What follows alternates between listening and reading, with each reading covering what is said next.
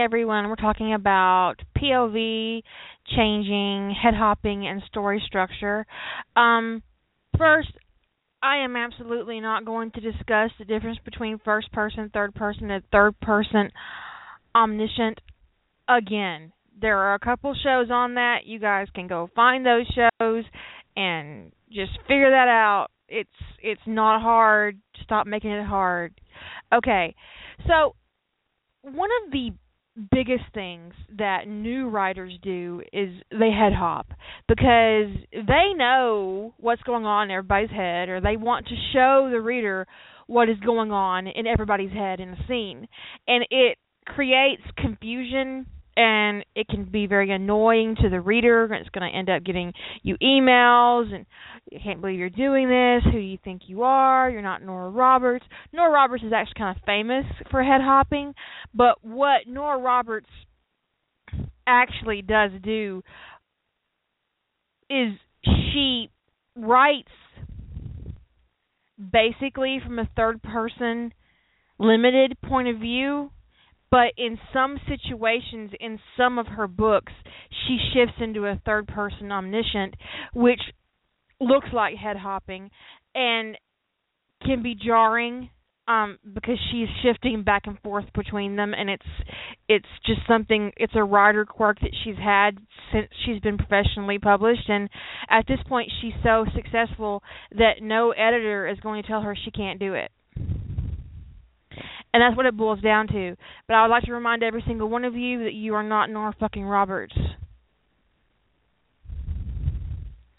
So you don't get to do shit like that. Well, you can.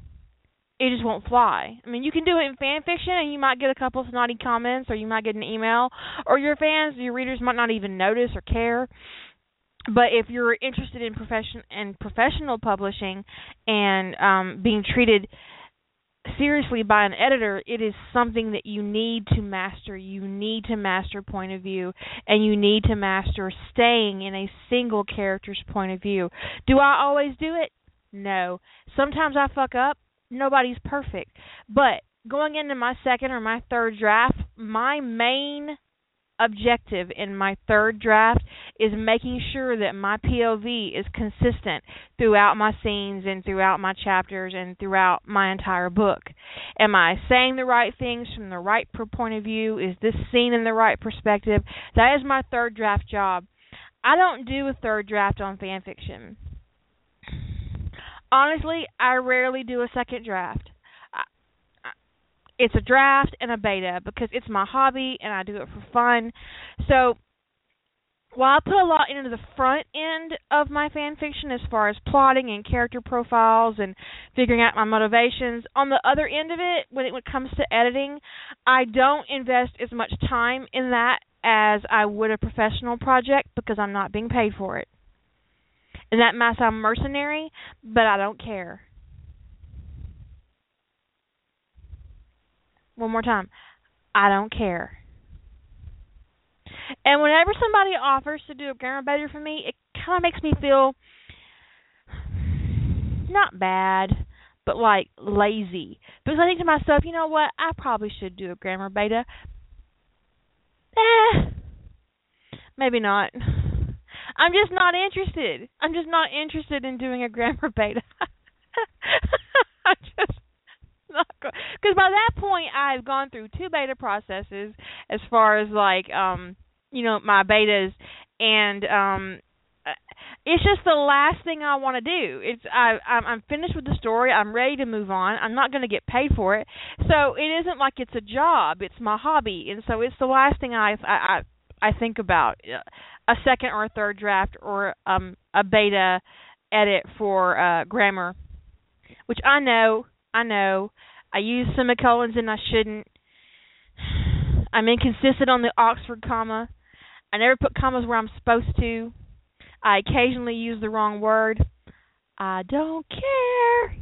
So, okay, professionally publishing your work and um, your POV. One of the things, um, one of the one of the sins I see in, in fandom, and I think this is a habit you bring with you when you move into original fiction, is that you will change, you will actually uh, not you personally. This is like a general you. This is a you in general, not anybody in particular and specifically speaking. Um, in order to change POV, I don't even know what a comma splice is there was a comment. I'm sorry, the, on the podcast, there was a comment in the chat room about a comma splice. I, I'm sure I do it all the time. I don't even know what it actually. I mean, I have to look it up to get the actual real definition of a comma splice. I mean, I know it when I see it, but I couldn't actually tell you exactly what it is. Um, eh, I'm sure I do it all the time. Two joining two independent clauses with just a comma. I'm sure I do it. I'm I'm I'm 100% positive I do it, or I do it without the comma because I forget commas all the time. But um, you instead of uh, trying to transition from one POV to another, the writer will do a scene break or a chapter break. Uh, I think it's almost uh, is a gimmick. It is a gimmick writing technique to switch your POV by chapter. Whether you're doing it in first person or third person, third person is is you can as a reader you can accept it, but alternating POV in first person is like literally the worst thing that I can see done in point of view. Oh, oh, it's ugly.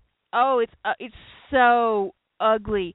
And worse, they'll fucking label their chapters with the character's name so that you know you're in Joe's point of view or you know you're in Natalie's point of view or whatever. And I want to just know if you have to label your story to tell your reader what point of view you're in, you've got big problems. You've got problems that transcend point of view. This is almost as bad as an author note smack dab in the middle of your narrative. What it is an it is an author note smack dab in the middle of your narrative. What is wrong with you? Don't do that shit. Don't do that shit. Just don't. And if you feel like you have to explain something in the middle of your narrative, reconsider using it at all. I am so serious. What is what? No, what are you doing? No, don't do that. Don't do it. It is jarring to use a scene break to switch your point of view.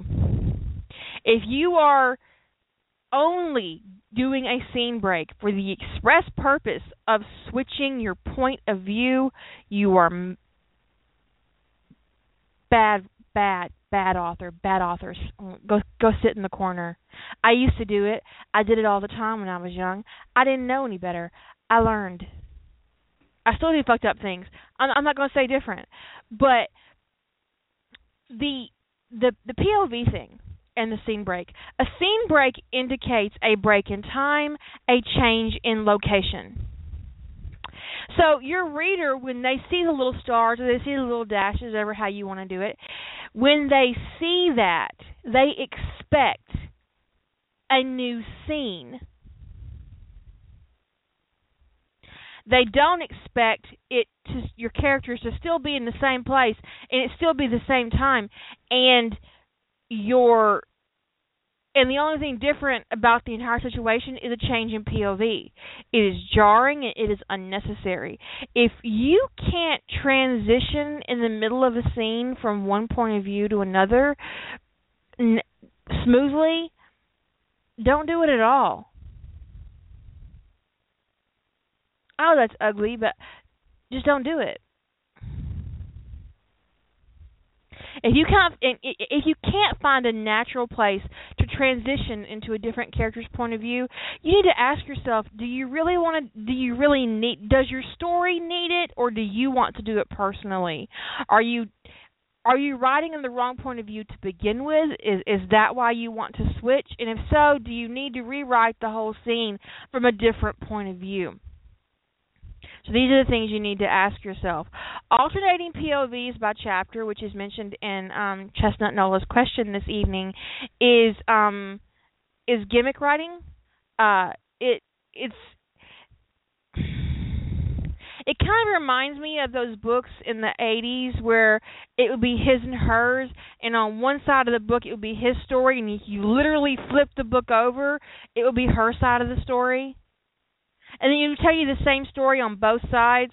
Now that isn't the same thing as just changing POV. You're you're moving from one character to another, but I think that um restricting yourself to a single point of view per chapter when you're writing in third person limited and you have more than one POV to choose from. If you're doing that, you can create pace problems and you can create um, situations where your plot is not being framed properly. So you need to be super careful if you use a gimmick like that. And I don't and I don't mean gimmick to be insulting or um, to be uh, to be viewed as uh, inappropriate. It is perfectly okay to use a gimmick like that to kind of set your story apart and to um, situate it in a way that is interesting and fun. But the other side of it is, is if you go too far, you're going to irritate your reader. Or if you're in a situation where you're trying to get published, the editor might be sincerely put off by the um by the situation that you've developed in your book. So if you're going to have alternating points of view in your story instead of a single character point of view throughout, um, you need to make uh, savvy and thoughtful decisions about how you use your POVs.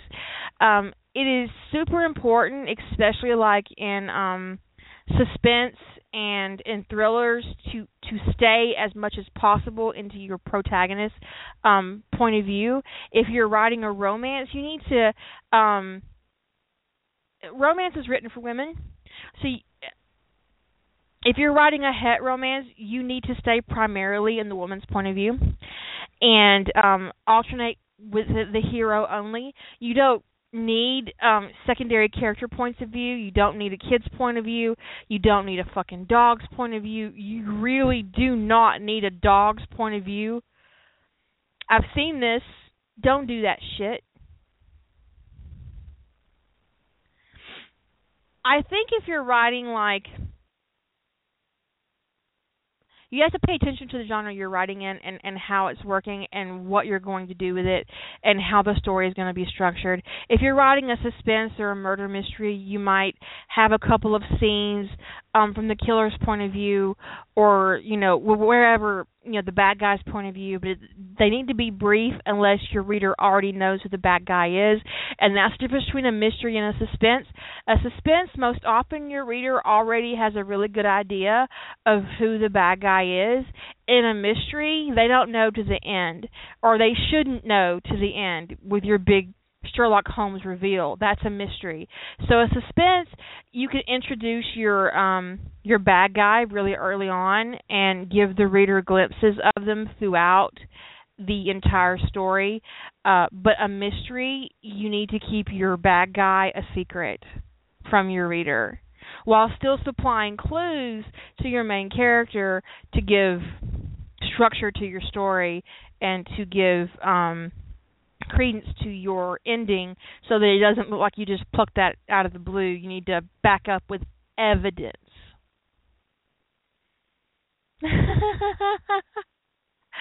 I I read a good short story where the POV was a table. I too once read a short story in the Stargate fandom where it was a table's POV. John and Rodney were fucking on it on this table. And then there was also a story set where the jumpers were having a conversation about uh John and Rodney and they were totally shipping it. They were totally shipping it. But these are um these are fandom specific situations that could not legitimately exist in a professional writing environment. These are not things that you could um, you could not sell a story from a table's point of view. I want to believe deep down in my soul that you could not sell a story from a table's point of view.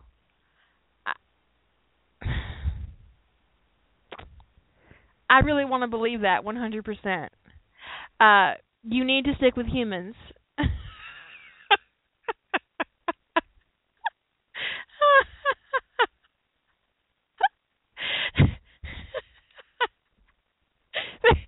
Know the thing is is it's like you know you you go through um your career and you're thinking no no no this is how it works this is how it works. And then you encounter something that you never thought in a million years you would encounter. And you think to yourself what the fuck is this? And i'm not going to give you a specific example um because i don't want to come off as bashing or anything but um sometimes I will encounter something on Amazon my, and I'll think to myself, "Oh, please, that has to be self-published." That ha- oh my God, it's not self-published. St. Martin's, what were you thinking? Oh, I used a name. I didn't use an author name.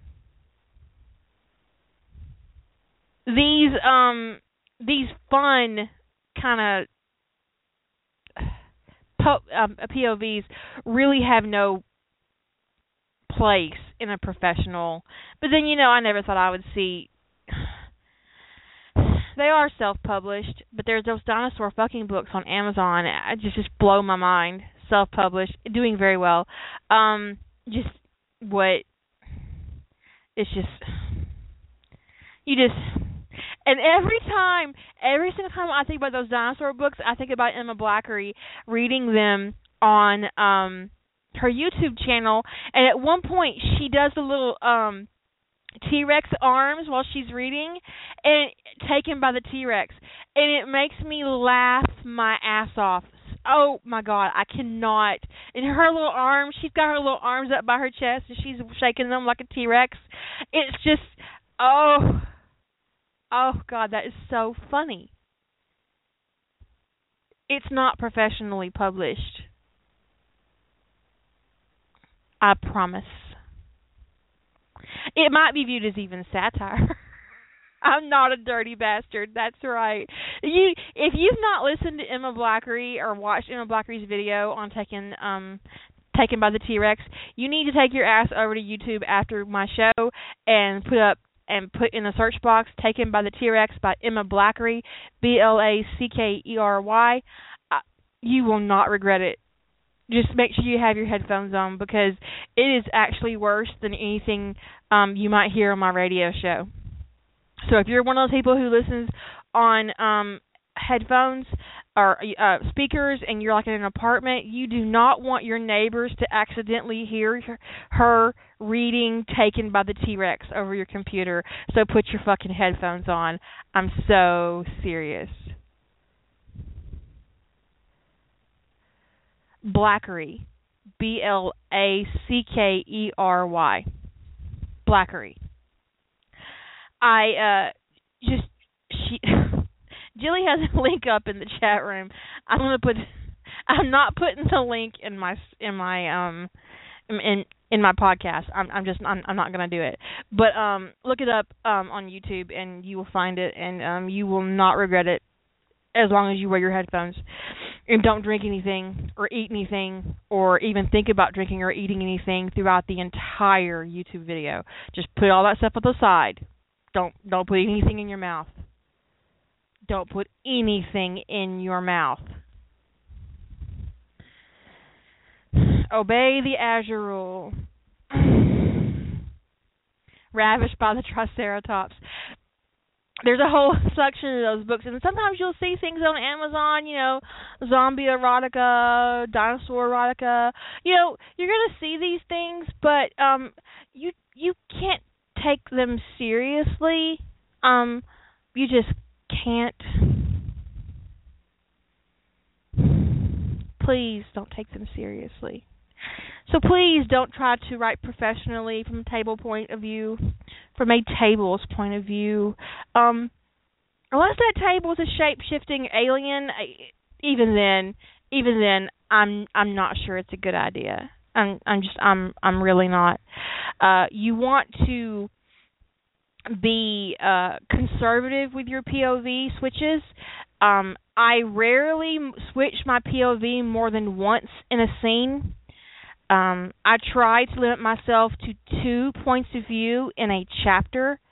Um, sometimes I might have to do a third if if I have an alternate scene at a different location with different characters, but those are done sparingly, especially in professional projects.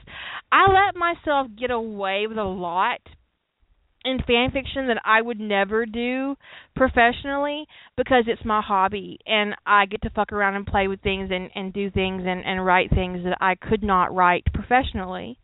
Um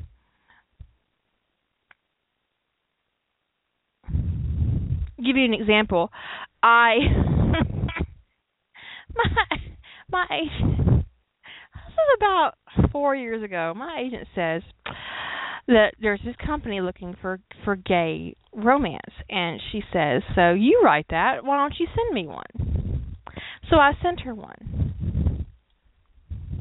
And she sent it back to me. And she said not literally but she emailed me back. And she said good lord that was explicit and this is a one good lord that was explicit I, so even like when it comes to writing erotica and, and writing what I would consider porn um professionally, there are lines uh that when you're looking at New York houses that are difficult to cross if you're not a big name. And I'm not a big name. I never will be. I have no interest in being one.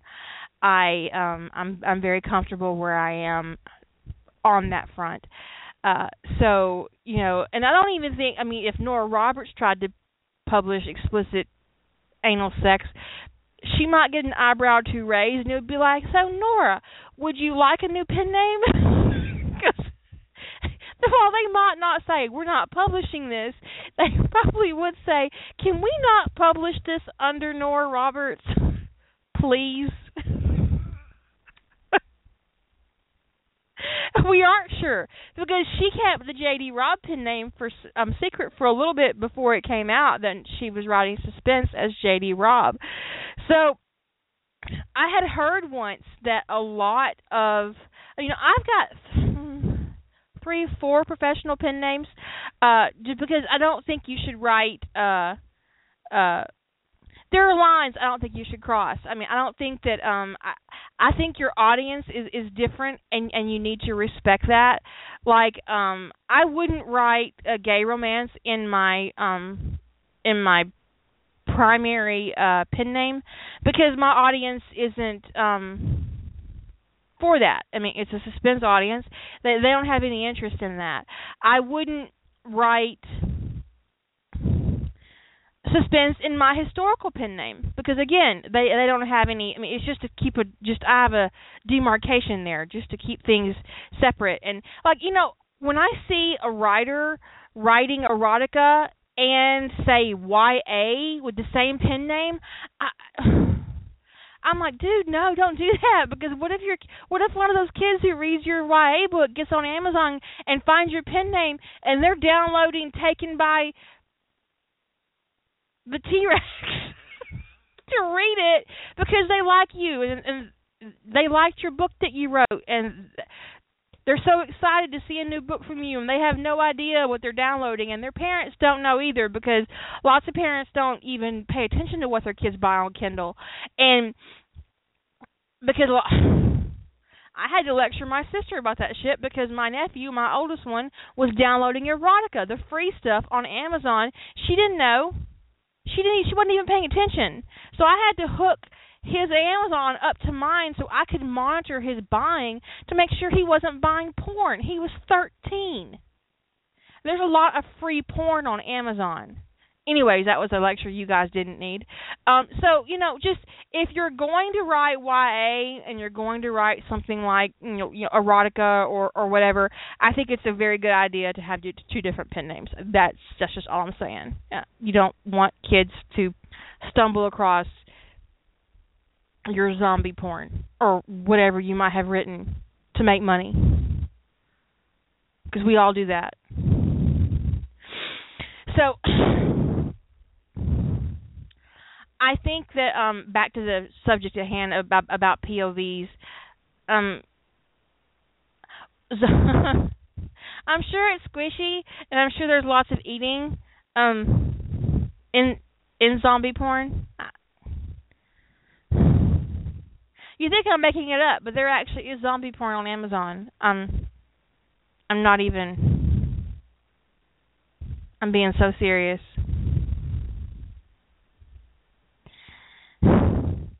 I uh, just pay attention to your to your genre and and the audience that you're writing for.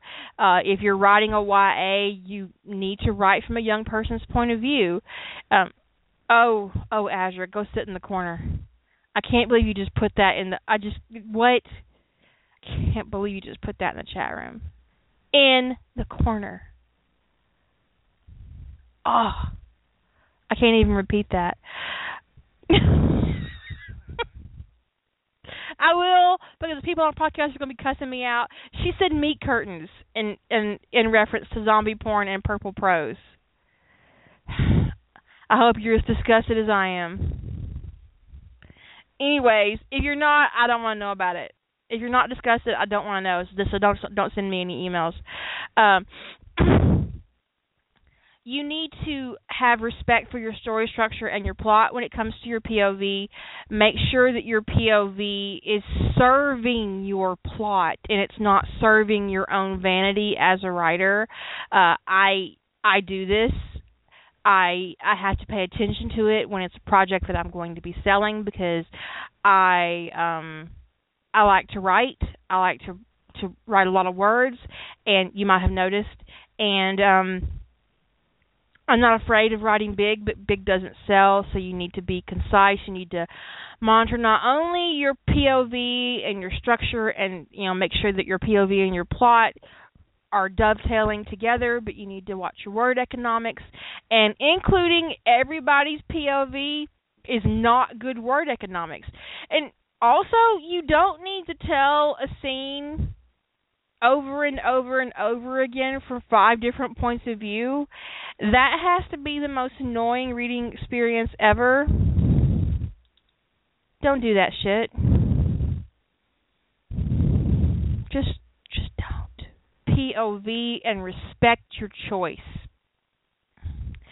If you're going to do something like um, alternating POVs by chapter, you need to make sure that when you do that that it is actually serving your plot and you're not doing it um as a uh um as as a crutch.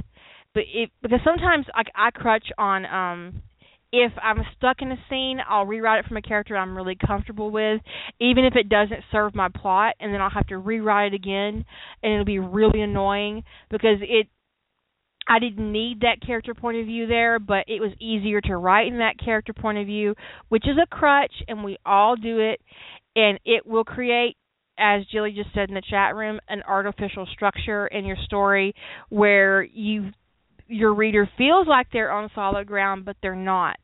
And it's going to fall apart. Your pacing will be terrible, and these are all things that you you have to pay attention to when you're writing to be published. Uh, when you're writing fan fiction, um, this is going to be one of those do as I say, not as I do things because I wrote original first. So I I don't I don't allow my bad habits in fan fiction to translate into my professional works. Uh, but if you're using fan fiction to develop yourself as a writer, it is a very good idea to start having really good habits about your pacing and your structure and your scene transitions and your character transitions and character profiles and your character point of view. When you translate, I think that in modern fiction writing, uh, your reader expects you to have a scene break so you don't have to transition from one scene to another. And because they've come to expect a scene break, if you don't provide a scene break, it can lead to confusion. Like if you're moving your character from one scene to another and you walk them down the hall and they get in their car and they go somewhere, and this is a scene that's apparently never going to end. It is better to end that scene with your character getting ready to leave and then do a hard scene break with your dot dot dot or your stars or your dashes and then have your character arrive wherever the next scene is going to be.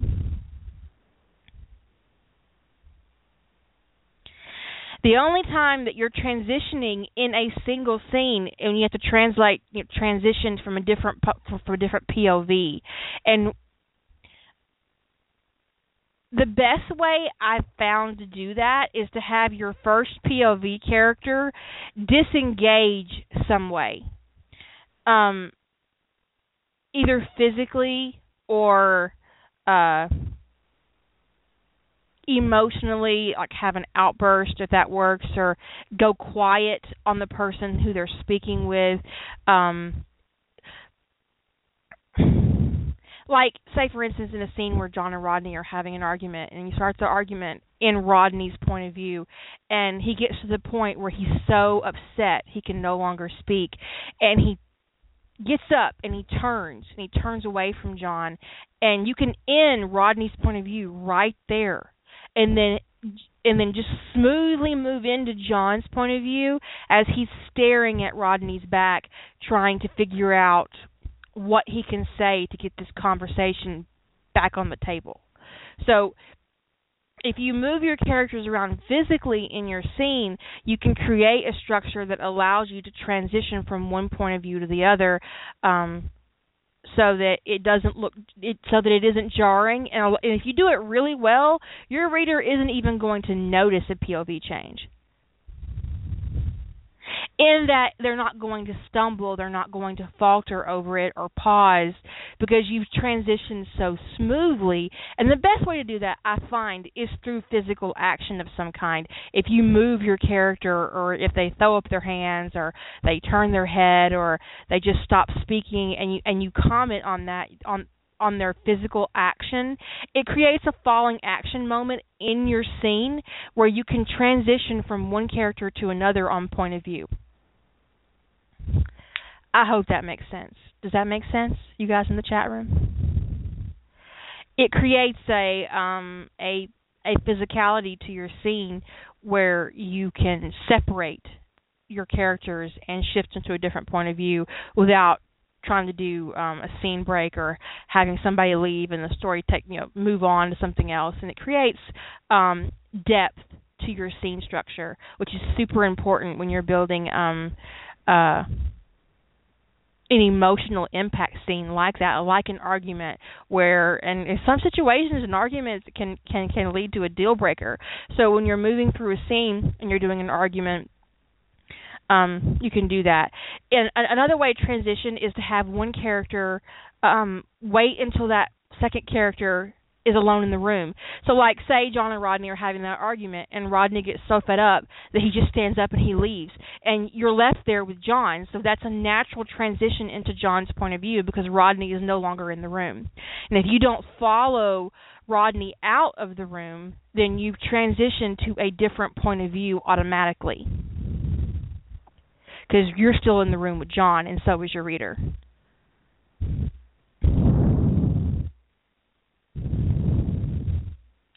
Oh, that makes sense.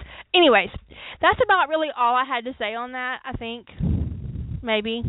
Um, just um, be careful if you're going to do something gimmicky. Um, if if you're going to make um, risky choices like a table's point of view, or uh, just professionally it's just a really really bad idea.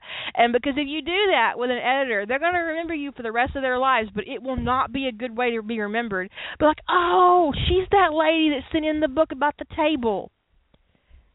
And they won't even read what you send next. So a lot of times your first manuscript to an editor is an introduction. And you want to put on you want to put your best foot forward and you want to put on your best craft and sit down at the table with this editor, metaphorically speaking, and show them what you're capable of. And a gimmick book isn't a good way to go um, uh, unless you're trying to write satire. And so just be careful with your um with with your choices on that and uh while I never recommend being conservative in any other way, I do recommend it when it comes to point of view and um sharing your scenes with more than one character point of view and your word economics because remember that um, professionally speaking unless you're writing sci-fi it is extremely difficult to publish anything. Sci-fi and fantasy um, can go over a hundred really easily and no one blinks an eye. But when it comes to um, mainstream fiction, um, romance, suspense, they're going to want you to stay under 100k, which is going to be difficult to do if you have a plot big enough for a book and you're putting everybody and their dog's POV in it. So, mind your word economics. It's super important. You guys have a great evening. I don't know what sh- tomorrow's show will be about. I'll think of something and I'll catch you later.